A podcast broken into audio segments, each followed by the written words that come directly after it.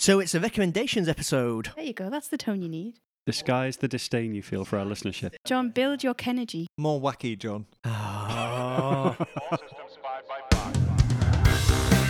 But what if there is no tomorrow? There wasn't one today.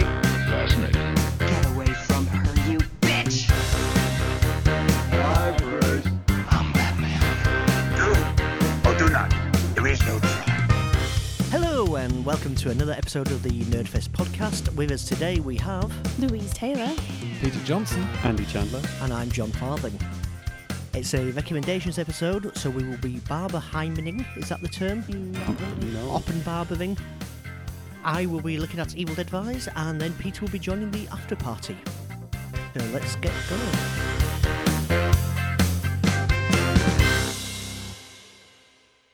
More enthusiastic last bit. So let's get going. Less enthusiastic than that. So let's get going. It's slightly different. Let's get going. Like you'd rather we ripped your fingernails out? Ooh, let's get going. So yeah, Barbie Barbieheimer is now. Oh, can we just say hello to Louise? Well, yeah, hello, Louise. Not seen her in Hi. ages, Well, I I see her every morning. but we don't. Hello. I see you most days, Peter. This is true. Yeah. Mhm. Don't normally see you with a microphone in front of you. No, it's very weird. Yeah, so we, t- we we'll be talking about Barbie and Oppenheimer, but have you heard the that Barbieheimer is now done and dusted? Why is that? In October, it is Saw Patrol, where people go for a double bill of Saw X and the new Paw Patrol movie, I know which one of those would be more horrifying. and it's the one with the dogs, isn't it? Yeah, I think I once went to a Paw Patrol movie when my nephew was a lot younger, and they basically just stitched together four episodes of the TV series with very little connective tissue between them. But the kids are somehow excited, even though sometimes it's an episode that's been on the TV before. It's kind of they did that in the seventies with a lot of TV shows, though, didn't they? Like the Spider-Man show, they'd just stick two episodes together and release it in cinemas and say there's a new Spider-Man movie. Battlestar Galactica or something was that Yeah. as well.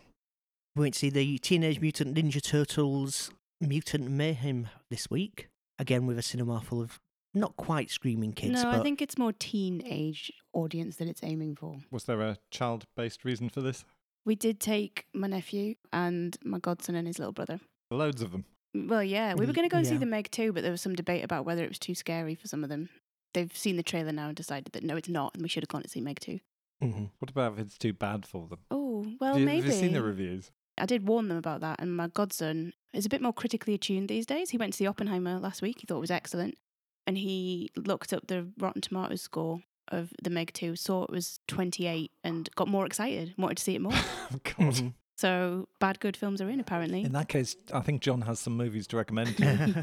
Their parents have been catching them up on some of the classics, like what were they? What, the thing, the the original thing. character. They've shown Yeah. the thing, which I've never had the stomach to watch, to be honest. But the kids loved it, and they were debating showing them the Nightmare on Elm Street.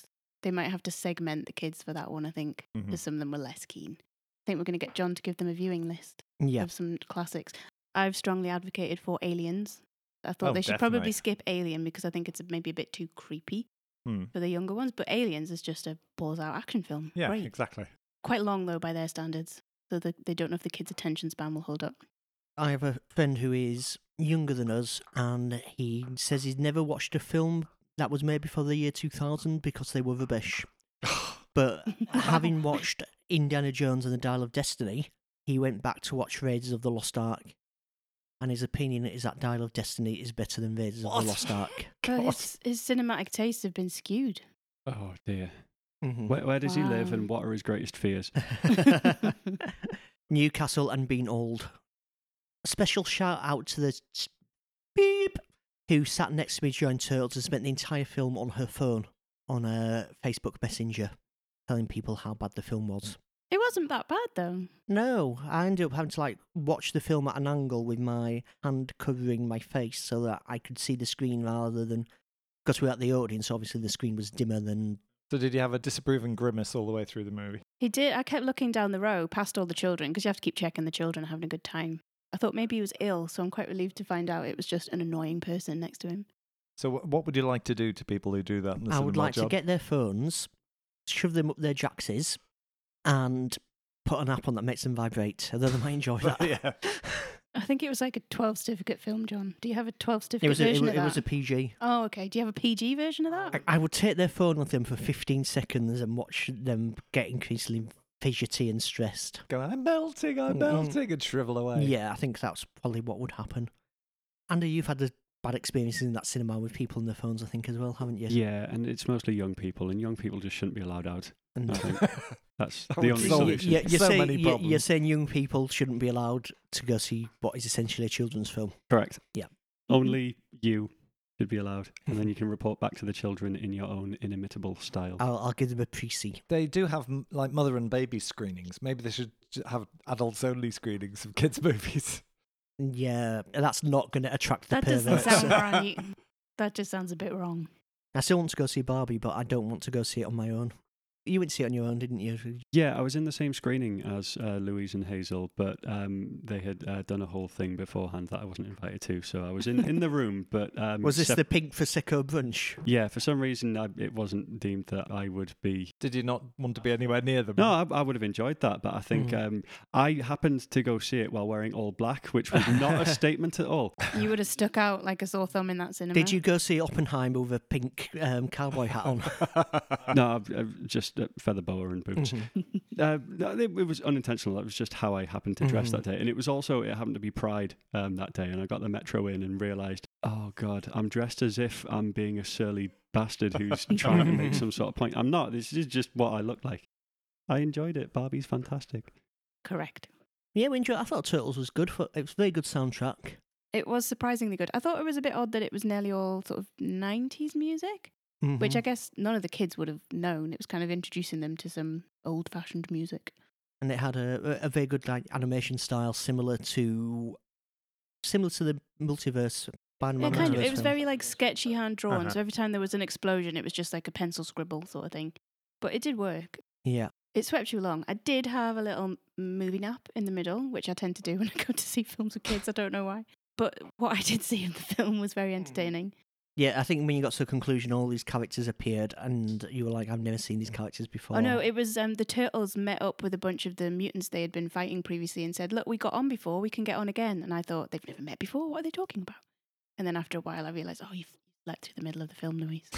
um, but I don't think I missed out on anything too you critical. slept through most of Mario as well, didn't you? I did, and I don't regret that.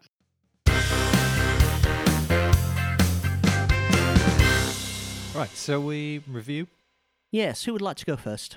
We can go pink or black. Why don't you start with yours, Jon? Get it out of the way. Oh.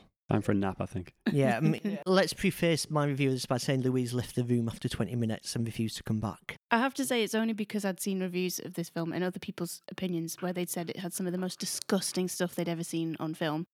And I- I'd just eaten my dinner. I didn't want to hang around for that. So, Evil Dead Rise. Uh, this is the fifth Evil Dead movie. So interesting, it's a franchise I think that's never had a Duff movie yet. I wasn't massively keen on the TV series. Peter's looking like he's thinking, I did not enjoy Army of Darkness. I'm guessing would be the No, one. I, I was okay with Army of Darkness. I heard mixed reports of the one after that that was called Evil Dead or The Evil Dead.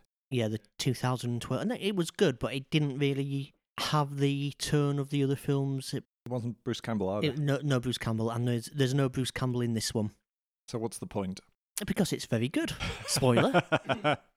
So we start with a, a really weird prologue that has nothing to do with the rest of the film and doesn't reappear at the end, but just seems to be designed to give like a gory action sequence at the beginning to get people going, "Ooh, Evil Dead." Might that have been something they added in reshoots? I don't know. I mean, it's it's very ropey. The effects are crap, and it's just tonally disparate with the rest of the film. And I don't know why it's there. So about five minutes in, I'm going, I'm not going to enjoy this film. But then we get into the main story where we have two estranged sisters, one of whom is a tattoo artist with a tattoo gun. wonder if that might appear at some point. Single mother living with her two teenage children, one slightly younger child, in a soon to be condemned high rise flat in LA. Her sister is a guitar technician stroke groupie, depending on who you believe, who has found out she is pregnant and has come back to visit her estranged sister to give her this news. There is an earthquake in the building which reveals a bank vault below holding some records and a Book of the Dead, the famous book that we've seen in the previous Evil Dead films, which is discovered by three children and all hell ensues. So this was originally designed to go straight to HBO Max or just Max as it's called in America. But they did some test screenings for it and it got such good results in the test screenings that it got a cinema release. Okay. Uh, a rare thing. I think it's called the Reverse Batgirl if you go for a, a position.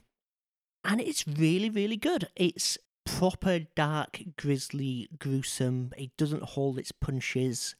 It's not by any means a deep meditation on family bonds and motherhood, but that's kind of there as a subtext. If you want it to be there, things about like protecting your children and that kind of thing. Lots of good practical effects, and it's got the Evil Dead feel to it. It's uh, a lot more serious. If you look looking tonally wise, the first Evil Dead. It's a bit more the scares rather than the out and out comedy. Yeah, a lot of the scares, more gore rather than jump scares.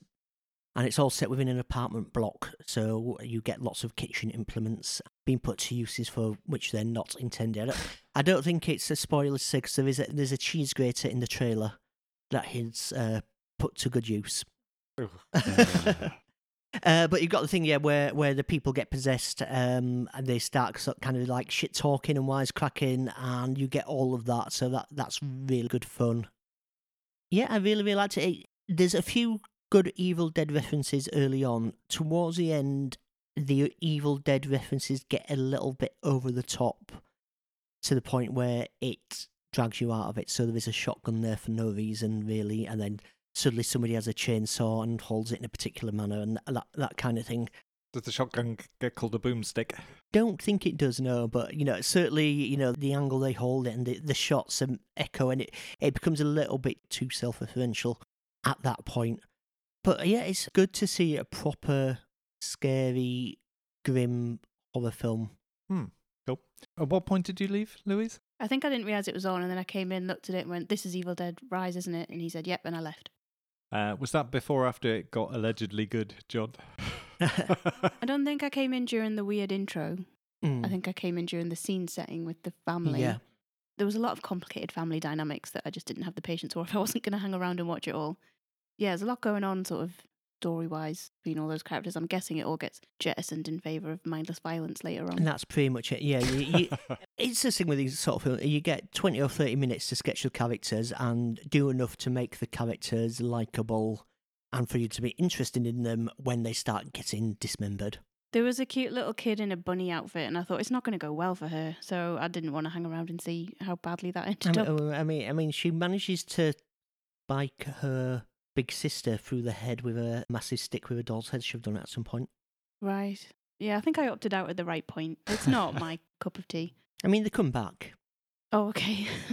is there any link at all to the fourth one, or is that just The fourth one, I think, is done. And, swept under the sofa of history? yeah. Bruce Campbell doesn't appear in this one, but he has two audio presences. So they could put his name on the cover. Or... He's involved as a producer quite heavily, I think. I think he was involved in the casting quite a lot in the, the post production. But uh, there there is a cameo where his voice is reading out uh, a passage from the book, and then he has another cameo later on that they offered um, money to anybody who would figure out what the cameo was.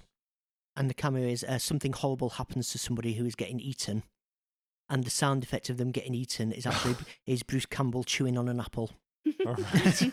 I mean, you could have done almost like a Fright Night type of thing, where he was an expert in such things who was brought in towards the end of the No, movie. he, I mean he said he's retired from playing Ash now. 'cause Okay. He, he did the TV series for, and then when that was cancelled, he said he's done other than voice work. I think he, he must be sixties now. And think he's probably too old to be spun around and having gallons and gallons of fake blood poured all over him. You're never too old for that. no. Mm-hmm. So, how many kitchen implements in places kitchen implements don't want to go? uh, nine. Oh, I thought it was excellent. I'm trying to think of something to contribute with, but I just don't want to see that. it, it sounds like a Jon film and not an Andy film. It's better than it had any right to be. It's really, really well made. It's tightly done. Probably one of the best horror films I've seen. Compared to like the the Hellraiser remake reboot that wasn't great, and the last two Halloween films. It's nice to see all a of which legacy. I think you recommended, didn't you. I think so, Yeah. I think there were those recommendations where he's not really recommending them, he just wants to talk about it. I think the Hellraiser I gave a guarded review. You watched the Hellraiser film, didn't you? Yeah, I think I With the remember guy feel- from feeling that ER. it totally pulled its punches and was a bit lily livid as a horror film. Yeah. The guy from ER run, running around with some kind of weird clock device sticking out of his belly for no reason. He had a big metallic orifice of some kind, which Yeah. he seemed happy to wander around with. That sounds hilarious. it, it was hilarious, actually. I might want to watch that. Mhm. But it, I just, I was annoyed at it, I think, because it did just feel like it didn't go the full Hellraiser. Maybe they Mhm. thought that was going to be on TV as well. Or was it on TV? And it was on Hulu, which means yeah, maybe that's why yeah, it was a which bit I think everyone said at less- the time means Pinhead is a Disney princess now. I'm- I'm not on board with that. So, shall we do something lighter? you can't go darker, can we? I think Oppenheimer would be lighter. So when we saw Turtles yesterday, we were in the screen next to the IMAX where Oppenheimer was on, and there was one point where you couldn't hear the dialogue because there was a large nuclear explosion happening in the next room, making the cinema shake. I don't remember that, so I must have slept through the You'd atom probably bomb. asleep, yeah. Amazing. So shall we go Barbie? Who at this table is a Barbie girl? Given that Louise is actually literally wearing pink. There is more to Barbie than just pink, Peter. Oh, is this me? Am I doing? It is, talking yeah. about Barbie? Right. Okay. Do you want the more obvious cue? Well, yeah. So Louise, talk about Barbie. thank you, Jon. That's the level of instruction I need. Not because I'm a woman. I'm just stupid. yeah. So I I went to see Barbie, as the entire world has done, and I was at the prosecco-based afternoon tea that Andy was forcibly excluded from. when they say tea, It was afternoon tea. So we went to the Tyneside Cinema, Newcastle's independent cinema, and basically we had an incredible pink themed afternoon tea where the sandwiches were filled with pink things and the, the scones were pink and the cakes were pink and delicious. And we had pink prosecco. We had so much pink prosecco that we tried to get some more pink prosecco to take into the cinema. And the man just looked at us wearily and said, "There is no more pink prosecco in the cinema." or possibly the world. Yeah, so we Mhm. just had to get regular prosecco, which has a similar effect, so it was fine. Could have just got regular prosecco and put some Ribena in it. That's how they make it, isn't it? Probably. yeah, so we did the afternoon tea, which was marvelous. So my views on Barbie are slightly laced by the large volume of prosecco that I drank before watching it. It was great. Even just going to see it and being part of the ridiculous hoopla was very enjoyable. So the afternoon tea itself was great. They'd had a Barbie party in the cinema the night before, and the place was full of giant pink Barbie balloons and things like that. So it was very much a vibe going on.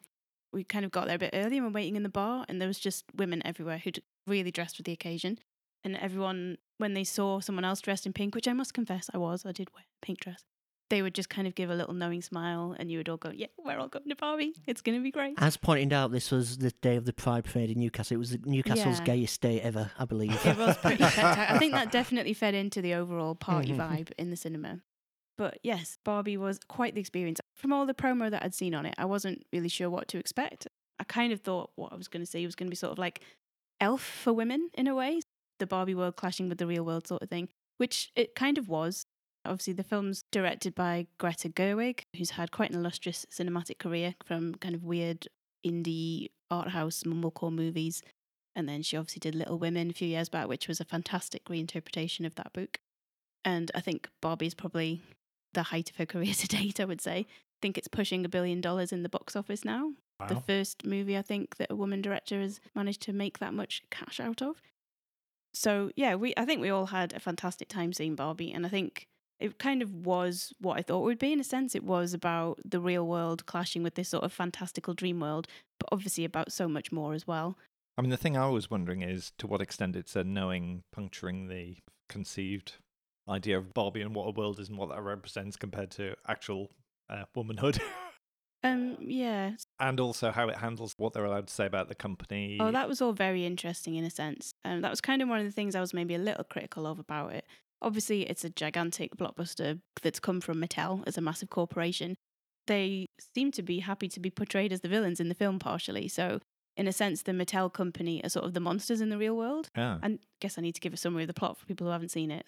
Essentially, we visit Barbie Land, which is everything you would expect it to be. It's a fantastical dream world. It's entirely ruled by women. There are some Kens, but they're kind of eye candy and on the side. They don't have a lot to contribute while the Barbies are running the world. They are the presidents, they are the Supreme Court, they are the doctors, they are everything and everyone. But then the main Barbie, who refers to herself as stereotypical Barbie, this is played by Margot Robbie she has something of an existential crisis. She starts to think about death and she starts to experience the horror of cellulite. And she can't understand why these things are infecting her fabulous Barbie dream world. She goes to visit Weird Barbie, played by Kate McKinnon, who is the Barbie who I think everyone had, who's been played with too much. She only does the splits because her leg joints are broken, her hair has been cut to pieces. scribbled all over with pen. So she's weird, quirky Barbie. She sends stereotypical Barbie on a mission to the real world to find the girl who's been playing with her, who it's concluded is the cause of all of her existential crisis. She's sad because the girl who plays with her is sad. So she goes off to the real world to try and find this person to see if she can help them, make them better, and stop the- all the horrors infecting Barbie world. She kind of takes Ken with her involuntarily. He gate crashes a bit. Ken is, of course, played by Ryan Gosling. Ryan Gosling, who I've always had something of a loathing of. I can't Same really here. stomach Ryan Gosling. I'm sure I've bored everyone with this Creepy before. I think he has the cold dead eyes of a killer. Probably the only thing I've enjoyed him in is Blade Runner 2049, where he was playing a cold dead robot. So I felt that was really good casting for him. So I wasn't really sure about the idea of Ken in the Barbie movie. People said sort of, oh, this will win you round. He's a comic genius. You'll see that he's great. What it actually proved is that he is a villain, out and out, and that is kind of what he is in the film. Stereotypical Barbie, stereotypical Ken, played by Ryan Gosling, tries to destroy the world, really. Kind of like, yeah, I told everyone all So along. oh, that's why they're linking it with Oppenheimer. Kind of. Well, he's not making the atomic bomb. I don't think he's got the smarts to do that, bless him. Because Ken's job is beach, not a lifeguard. He's not anything. He just lives at the beach. His job is beach. It is to look good in trunks. And he kind of takes issue with this. Basically, they go to the real world. They immediately encounter the horrors of the patriarchy when Barbie is kind of sexually harassed as soon as they get to Venice Beach. And Ken wanders into a library, discovers the patriarchy, and thinks, yes, this is what I've been lacking. This is what we need. Men should be in charge of everything. This is totally right. And so Ken then goes back to Barbie Land and basically ruins everything by trying to institute patriarchy. He has lots of other Kens joining in with him to try and help him with this. There's an incredible diverse cast. There's some great actors in there, people who you might not have expected to see cast in sort of a, a Barbie movie, because we all have, I think, an idea of what a Barbie movie might have been. Ncuti Gatwa, the new Doctor Who, got Simu Liu from um, Shang-Chi. Shang-Chi that, uh, with the Ten Rings. Um, he's an excellent foil for Ken because he's kind of out Kenning Ken quite a lot, which Ryan Gosling Ken takes offense at. There's a lot of Kens. I can't remember them all. A lot of Barbies as well. Kind of the overriding message of the film is that anyone can be anything, but mainly women can be anything. Will Ferrell plays the the CEO of Mattel, uh, and the one thing I did the kind of thinking back on it that I thought they could have maybe done more with when Barbie and Ken face the real world, they come up against lots of the challenges of everyday life, like casual sexism and harassment and things, which Barbie is immediately horrified by. But then the world of kind of corporate America, I think, gets off quite lightly. And obviously, because it's a movie that's come from Mattel, they kind of go along with the game by letting themselves be made out to be the bad guys in a sense. The corporate world of Mattel is just this massive boardroom full of men in suits and they're kind of trying to get Barbie back in her box and send her back to Dreamland. They don't want her in the real world, confusing things. But I did kind of think that the business world of Mattel is sort of painted in quite cartoony broad strokes. And I think there's probably more to say and explore there. Like the themes of patriarchy and matriarchy versus everything in the general world is one thing, but a bit like Severance, kind of got rows of these soulless cubicles in their business offices. Mm. Um, and I don't think that's really what the corporate world really looks like these days, but it definitely has things in it that should be challenged. You know, there's all kinds of things in the workplace that where people are not treated equally that it could have explored and commented on. Little girls who go to see it because they want to see Barbie. How are Mm. they going to react to any of these more adult? I think it's an interesting. It is a 12 certificate film, Mm. so like it's not kind of out and out selling itself as a kids movie as much as some of the promo and the images you see might give that impression. It's like a 50-50 split really. Like kids who go to see it because they enjoy Barbie and that kind of world, there is things in it for them. There's lots of goofy joking around, there's lots of silly fights and dance scenes and things which they will absolutely love. And there's jokes that are at a level that kids will enjoy, but there's also a whole other level of context and subtext and discussion going on behind the scenes almost that adults will really appreciate and that I think they do. Like I think we all really enjoyed the themes it was exploring, and we're just quite amazed to see them being explored in a film like Barbie, that with its billion dollar budget and things. I wondered if one reason for doing that and having Mattel's kind of almost featured in a way was because they want to try and launch this Mattel universe where a whole bunch of their uh, IPs being raided for yeah, the most Hot implausible. Wheels, I think, is next, isn't it? Yeah, Which you can imagine being just any Mhm. sort of racing movie with Hot Wheels slapped on it. Yeah. But there's ones for things like Bop It. I could imagine a Saw movie based on Bop It, but I don't know what else you could do. I think it may, maybe a different country, but um, I know Ridley Scott spent years trying to make a Monopoly movie. There was a movie that Hugh Jackman was in a while back, wasn't there? That was basically based on that game where a red Rock'em robot Sock'em and a blue ro- robots, yeah. robot Oh yeah, hit each other over and over again, and they managed to make a film out of that. I actually quite like that film. it was a stupid film, but I enjoyed it. They made a film out of Battleship. Yeah, with Uh, Rihanna. with Yeah, Rihanna yeah. and uh, Taylor Kitsch. A film with one token scene where they have a, a- like a little grid and they have to try and hit the enemy battleship. It was ghastly, but uh, Barbie absolutely the opposite. It is full of substance and meaning, and it's uh, brilliant what they've done with it. Don't be put off by it's it's a film about a toy. It's any story can be good. Uh, it depends on how it's told, and this story is told well. Yeah, there's definitely a lot in it to really value. I think America Ferrera has an amazing speech just about the challenges of being a woman in a modern world and how insane it is, which I think gave everyone a bit of a tear in their eye because it was just beautifully written and amazingly performed. There was also some lovely things in there around like motherhood and mother daughter relationships and how Barbie as a doll, as a toy, kind of feeds into that. There was a lovely cameo from Rhea Perlman, um, who plays the lady who invented Barbie, Ruth Handler and she's kind of haunting the Mattel offices as a, as a ghost. She just hangs out. They just go and talk to her now and then, which everyone just accepts because, yeah, the real world in Barbie is not quite the real world. it's, Yeah. still, it's still a little bit removed. Um, and there's there was lots of beautiful things in there, which I don't think I was only crying because I was drunk on prosecco. I think it was just beautiful filmmaking, really. And Prosecco. And prosecco. Mm. So as a tie-in, do they now sell a doll that looks a little more like Margot Robbie that says stereotypical Barbie? I'm not sure the... they've gone to that level, but they do sell dolls of a lot of the Barbies who featured in the movies. A lot of them were based on Barbies of the past, so some of them were based on weird Barbies that got cancelled, which they make quite a thing of in the movie, and it's quite entertaining just to see them. So there was a growing up Skipper Barbie. If you moved her arm up and down, her boobs would magically grow, and she would go through puberty What? instantly. That An actual doll that was for sale. yeah, I think that was on a Buffalo Bluff many Quite- episodes yeah, you- ago. I yeah, think I did weird might have done that. Barbies, weird Barbie dolls. Yeah, there are a lot of odd ones. I did quite like um, Michael Cera's cameo. He was a doll called Alan, who was briefly introduced to be a friend of Ken, and then he was so dull he kind of got sidelined. All Ken's clothes fit him. Fit who? Alan. That's his whole thing. Oh, he just can wear that secondary wardrobe. yeah, yeah. His shirt is like not quite the right size for him. It's like the neckline is almost too big, and it just he totally looked like a doll in a piece of doll's clothing. In the way that dolls' clothes have such human scale stitches for a tiny little person. right, yeah. that was quite cute. Thought they'd done that really well. I think one of the most interesting things has been like the reaction from men complaining that the movie kind of sidelines men in the way that women have always complained about being sidelined, which is sort of missing Ironic. the point entirely. It's like, yes, that's what we're saying. See, see how unfair it is, and now you're indignant about it. That's what we feel. So I think it's been a good asshole revealer, really. It really has. It's delicious how upset some horrible people are about this film. yeah. I'm really, really angry about it. I don't like it, and I think it's unfair. Sorry, did I miss anything? My friend was telling me that her teenage niece went to see it and she came home from it absolutely full of feminist rage, which she'd never had before, hating men, told all her cousins that they were the cause of all the problems in the world and that men were ruining everything. And I thought, oh, that that's probably not quite what they were going for. I think it's exactly what she was going for. I'm not sure it is. I think really the take home message is meant to be that everyone should be equal, and in any world where the balance is off, there is discord. Like the reason the, the Kens were unhappy was because there wasn't equality, and the Barbies had kind of taken it to the extreme, and they had this amazing matriarchal society, which I have to say looked pretty damn good. We were all pretty on board with it.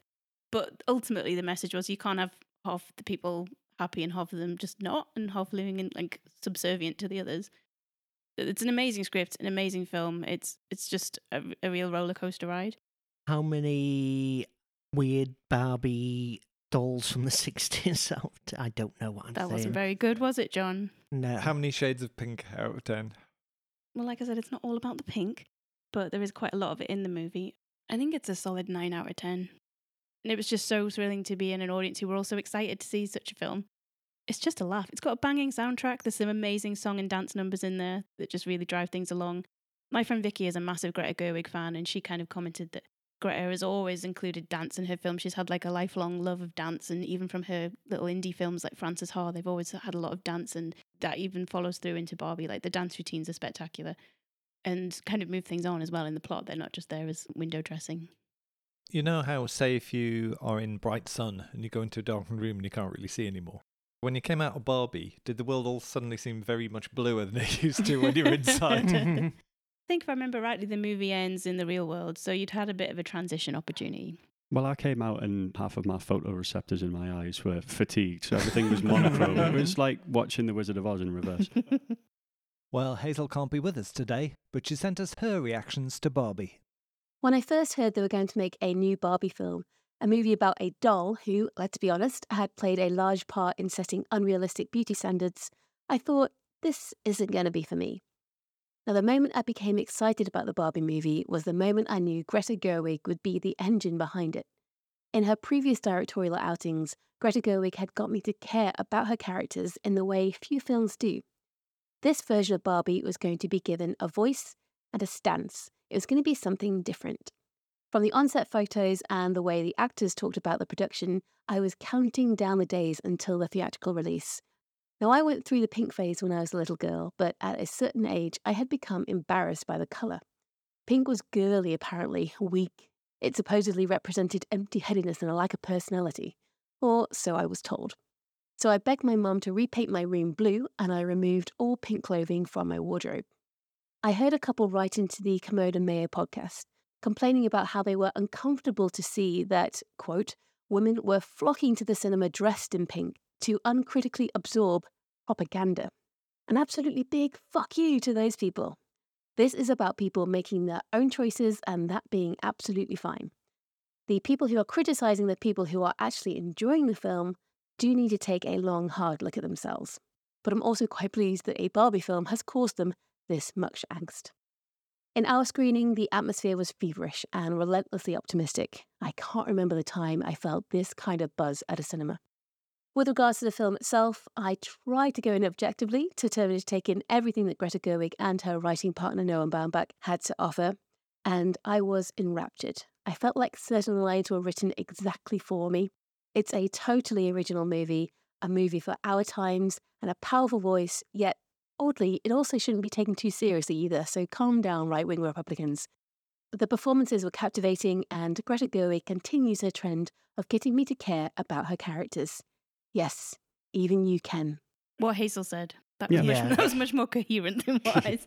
I'm pleased you edited all the sexist stuff out there that you'd put in there. That was a very good of you. Because we men have it so hard. Yes. I we, know. we really I feel do. for you. You poor Kens. it's hilarious, and that's me saying that. You know Mm. how particular I can be about comedy. it's hugely, fantastically funny. Were you not kind of wishing for it to be monochrome or subtitled or? No, occasionally I like something slightly different. Yeah, it's really, really well crafted. It's a really smart film. I've, I've just got visions of Hazel's mum being forced to repaint her childhood room pink again. For fuck's sake, make your mind up. Should we do the other half of the double bill? Let's go for it. Got to be Oppenheimer then, um, which is just a film that was released on the same day as Barbie, and that was enough for the internet to decide that they are inextricably linked for all time, and thus they should be compared and um, treated as companion pieces. And we have to decide definitively which one is best. It's Barbie. It's clearly the best one. But Oppenheimer's good too. So it's not the single greatest two films coming out on a single day ever, which is June the 16th, 1984. Ghostbusters and Gremlins came out on the same day. What a weekend. That's Wow. a that's a double bill. That's not bad at all. And probably shorter to sit through as Yeah. well, because Oppenheimer, though good, is three hours long. We're going this evening. Yeah, uh, Coming ha- back tomorrow. have a coffee. Hazel nearly fell asleep while we were watching Oppenheimer, but didn't quite. If that helps at all, I'm selling it really well here. Did you IMAX? we did not. We uh, saw it at the Tyneside Cinema, and therefore it was in a kind of normal cinema thing, not a screen that is uh, actively trying to kill you. that, that's what we're doing. We're IMAXing. oh, We might not live the night. I think the Tyneside screen's a bit small. Oh, I would say when we went to see Barbie, we were in the classic, and because we did the afternoon tea, we were in the circle, which is way up at the Uh-huh. back. But the screen did seem minute. Like I, I kind of want to see it again to really absorb it fully, because as much as it was a multi a, a pink spectacle, it was quite far away. Much as I love the Tyneside, it's not my cinema of choice for big blockbusters. well, their screen on the top floor, the Electra, is um, the one that is generally more suited Yeah. to this kind of thing, and that's that's where Hazel and I saw Oppenheimer, and it did the job there. I suppose I should give a synopsis for anyone that has been living under a rock and not gone outside or spoken to human beings this year. Oppenheimer is Christopher Nolan's story of the physicist who led the team that created the first atomic bomb, J. Robert Oppenheimer. The J stands for genius. It's an epic drama spanning many decades and covering his early career, involvement with the Manhattan Project, and the fallout, pun definitely intended, from his work, both in terms of his own feelings on nuclear warfare and how America regarded him afterwards. So, more or less exactly the same as Barbie there. Oppenheimer is good. It's visually spectacular at times, um, and if, if you're into your, your IMAX screens, then it's the kind of thing that really enjoy. you know? I'm sensing a boat coming. Yeah. Um, there's a, a lot of good stuff about it. Um, it's loaded with great acting performances. I think its biggest strength is is in the acting. Um, it's got a really stacked cast, and everyone is excellent. Particularly Cillian Murphy as genius Robert Oppenheimer himself. He's very likely, I think, to get um, an Oscar nomination and well deserved as well. My favourite performance was Emily Blunt as Kitty, Mrs. Oppenheimer. She was phenomenal and charismatic, and I just want to see more of her. I want to see a film about her. Mm-hmm. She had a decent amount of screen time, but nothing really of her own to do. Has Christopher Nolan ever had a great female? He's a bit Kubrickian, and I think he's more interested in men and manly things I think so. without being unkind. yeah, uh, wonderful acting. Um, lots of moral philosophy and tension and stuff. Um, it, it's three hours long, but it kept me interested for the entire runtime. At no point was I bored. At no point did I look, look at my watch. I was interested the whole film, but mm, only occasionally was I properly captivated. There's uh, a, a, a sequence or a couple of sequences at a really kind of pivotal climactic moment and afterwards dealing with the, the immediate aftermath that I think is the very best part of the film, but the rest of it is not at that kind of height. Being a Christopher Nolan film, you'll be unsurprised to hear that it's not a simple linear story. He does like to fuck around with time. It intercuts the main bomb building narrative with stories from decades later. Um, there's a thing about a confirmation hearing at the US Senate, and then there's also it's almost a trial about security clearance and so on. There's interviews and a lot of different things about white men talking to each other in rooms. Um, and occasionally it would have been nice if there had been a slightly different dynamic at play. It's a very dialogue heavy film. Now, when when you say dialogue heavy in Christopher Nolan, is the dialogue at least understandable? It's far better than Tenet. Um, I mm, personally uh, struggle a little bit to um, discern dialogue when there's extraneous noises and music going on that's a little too loud. And I did lose a couple of lines, nothing essential. Yeah, it's nowhere near Tenet level, so I don't think that's something to worry about. The thing that did bother me was this non-linear nature of the narrative. There's one particular of the, the future storylines that is, is shot in monochrome to distinguish it from the primary story of building the bomb but constantly cutting back and forth between these kind of connected stories, but they are different stories. Didn't help individually. I think they would all work as their own thing, but telling three different stories at the same time and jumping between them all. Only very rarely did it add context that helped something. It was more just muddled and confused, I thought. I would have preferred just a simple linear story. Here's a guy, hopes and dreams, build a bomb, whoops, and then just tell it in a straight line. Um, but Nolan doesn't do simple, Yeah. and I, I really wish he would pare it back a little bit. Focus more on the really interesting things that really work. The marriage between Cillian Murphy and Emily Blunt's characters would have been something I'd like to know more about, but you don't get that much of it. The way it's edited as well is constant forward momentum. There's lots and lots and lots and lots of different scenes and sequences you cut very quickly from one to another and lots of different locations, and it feels like you're just constantly on the move, which works well for a film like The Dark Knight. But for this kind of thing, I would have liked it to slow down, have less stuff in it, and spend more time exploring the really interesting stuff that's in the film. I am far better at criticizing things than I am at complimenting them. I'm not as down on it as, as I sound.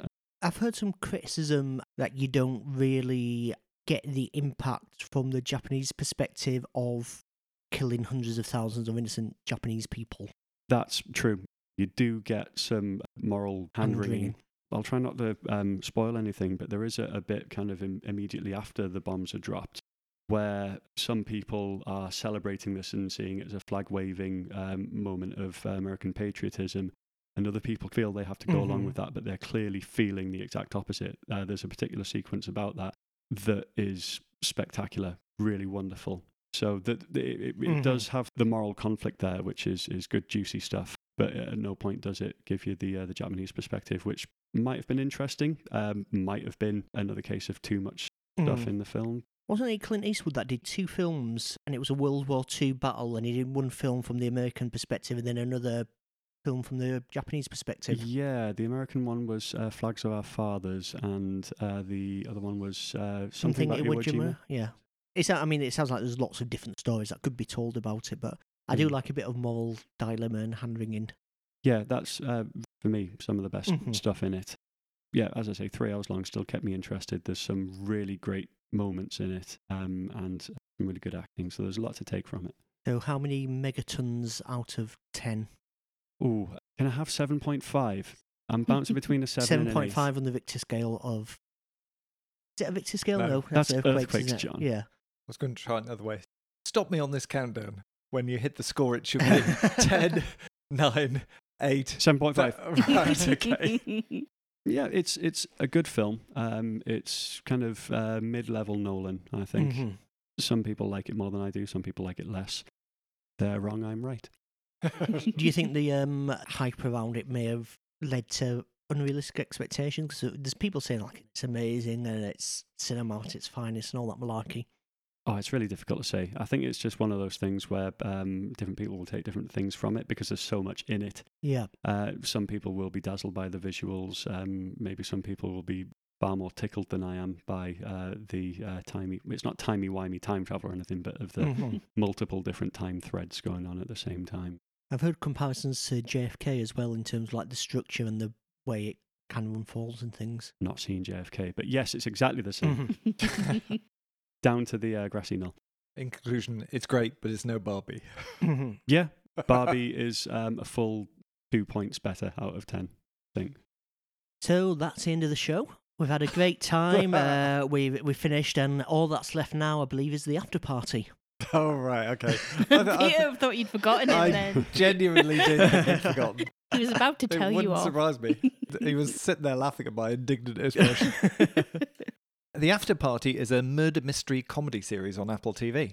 oh, remembered which one it is. Right. I was thinking I'd never heard of it. Because you look baffled when I told you what I was going to do. party, It's Yeah. the after party. The series takes a murder. Shut up, Jon. The series takes a murder, then retells the story from the point of view of each of the witnesses, each of which put their own spin on events to reflect their own personalities. Each episode takes on the character of the person telling the story. So, aspiring musicians, Ben Schwartz's version is told as a musical episode. Love interest Zoe has her story told in animation. Her daughter's version is accompanied by cartoon sound effects with some of the characters played by Muppets. And when Tiffany Haddish, who plays the detective, reveals her backstory, it's told as a police procedural. I enjoyed all that reinterpretation of events, and you grow to like or loathe each character as they tell their stories. The first season's all about the murder of Xavier, class nerd turned pop superstar, played by Dave Franco, who returns to his high school reunion basically to piss everyone off. And we learn more and more about why the various partygoers might have wanted to kill him as the story reveals itself. At the end, you can put all the pieces together from all the different versions of the truth to solve the crime. It's fun, and I really like the different genres it passes through. The second season's just been released, retaining a few of the characters from the first. If you enjoy campy murder mysteries such as Knives Out, you might enjoy it.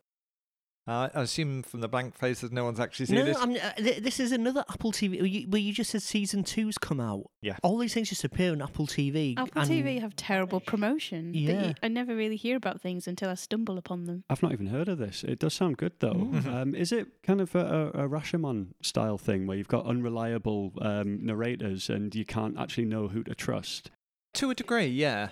Cool. Some of them are more dis- different interpretations because of biases. Other reasons are because just simply one person saw a thing, another person didn't notice it, or unreliable witness stuff. Nice. You know, it's not earth shattering, but it's good, entertaining fun. Uh, how many episodes are in a series then? Around eight. I should have researched, really. Is it comedic? Yes. Yeah, very much so. Are they hour long episodes? Mm, I think they're probably about 30, 40 minutes. Yeah, I was thinking that's a lot of work if they're doing every episode in a different style. Yeah. But the musical one is actually done really well. The Mhm. songs are actually quite good. How did it compare to the Strange New Worlds musical? Peter? All right. Yes, I watched that last night. This is the uh, musical episode of Star Trek. That was weird. Presumably, you've seen the Buffy musical episode. Yeah. Yes, classic. It was very reminiscent of that in a way Mhm. because it kind of used the metaphor of in a musical, a song is about communicating things you can't say always in speech, sort of singing from the heart. So they sort of harnessed some of that thematically as well. It was quite centered on Uhura, who's the communications person. You could hear autotune on a couple of the singers. Spock in you would particular. hear auto-tune on. Mm-hmm. There's always in those musical episodes one major cast member who's somehow Yes. sidelined for that episode. Unfortunately, in Buffy, it's actually Buffy who obviously Yeah. plainly is autotuned all the way through. In the Star Trek episode, what's the premise of them all singing musical numbers? Because in Buffy, they were Uh, like enchanted by a demon. A rift opens up and a magical wave enchants them like demons. oh, okay. You don't really need a reason. it's quite hard to go along with if there's not some. Is it something And like it- a George Gershwin transmission gets mixed up with the sensors or something like that? yeah, they're trying to stimulate the rift in some sort of way, and they Mm. try beaming music into it, and it comes back out with a wave that makes them all sing and dance. Oh, so they're thinking like Voyager probe when they used to send send random songs into space. yes. Yeah. yeah. okay. Okay. Uh-huh. That's what I just wanted some grounding in reality. That's good. Yeah. Okay.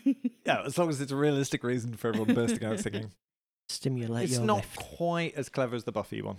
The Buffy one was brilliant because the lyrics were so integrated in the story and actually push the story forward. I think at that point in Buffy, a lot of people had deep dark secrets that were stressing them and causing them major problems, and the, the episode was like a release valve almost. Yeah. yeah, yeah. It didn't just feel like an unnecessary thing.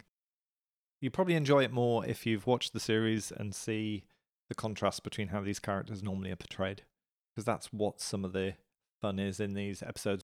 Star Trek has always had like the episode where everyone gets drunk and acts out a character.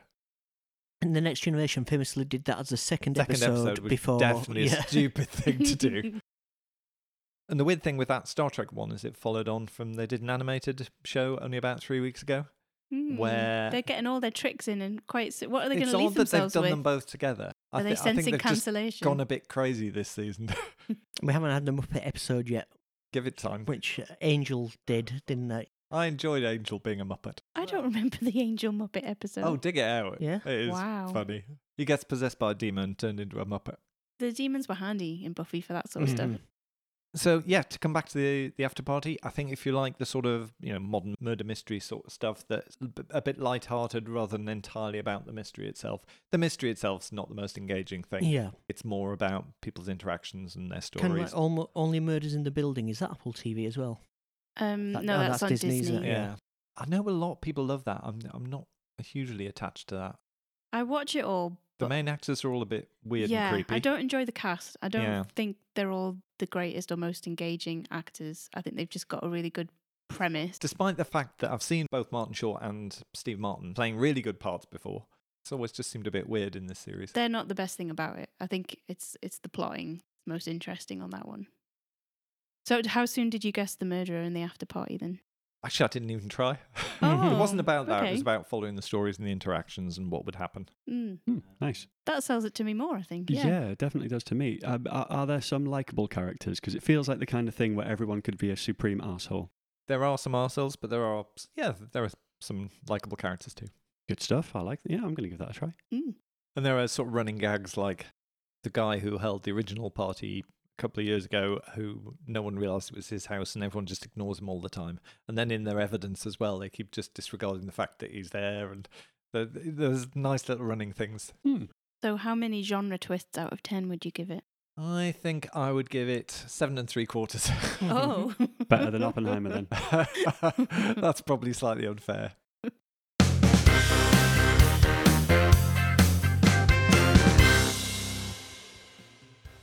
Well, the after party's come to an end.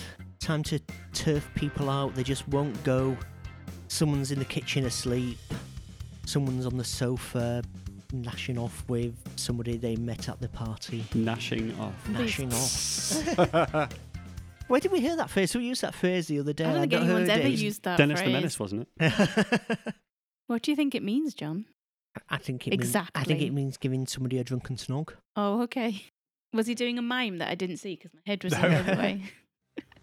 And it just comes to us to bring the party to a gentle conclusion by asking you to recommend uh, us on Facebook, Twitter, Instagram, Threads, not Twitter, X, Oh, yeah. Haven't they renamed it? It's Muscovision now. Isn't it? Muscovision, yeah.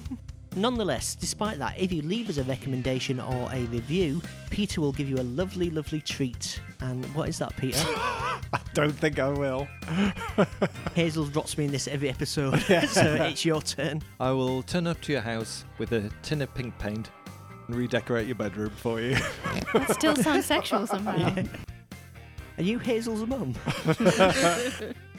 Global shortage of pink paint now, thanks to. Yeah. They, yeah, they used all the pink paint in the world. Used it well, I yeah. hmm You've been listening to A girl whose enjoyment of this podcast was enhanced by lots of Prosecco and a nap beforehand. A Ken who has become death, destroyer of worlds. Ken, who has already secretly murdered someone in this podcast but won't reveal who until the end. a Ken who is taking the ratings given in this episode to mean that Evil Dead Rise is as good as Barbie. Uh, we'll see you next time where Hazel will be doing a far better job of hosting a podcast than me, but until then, bye.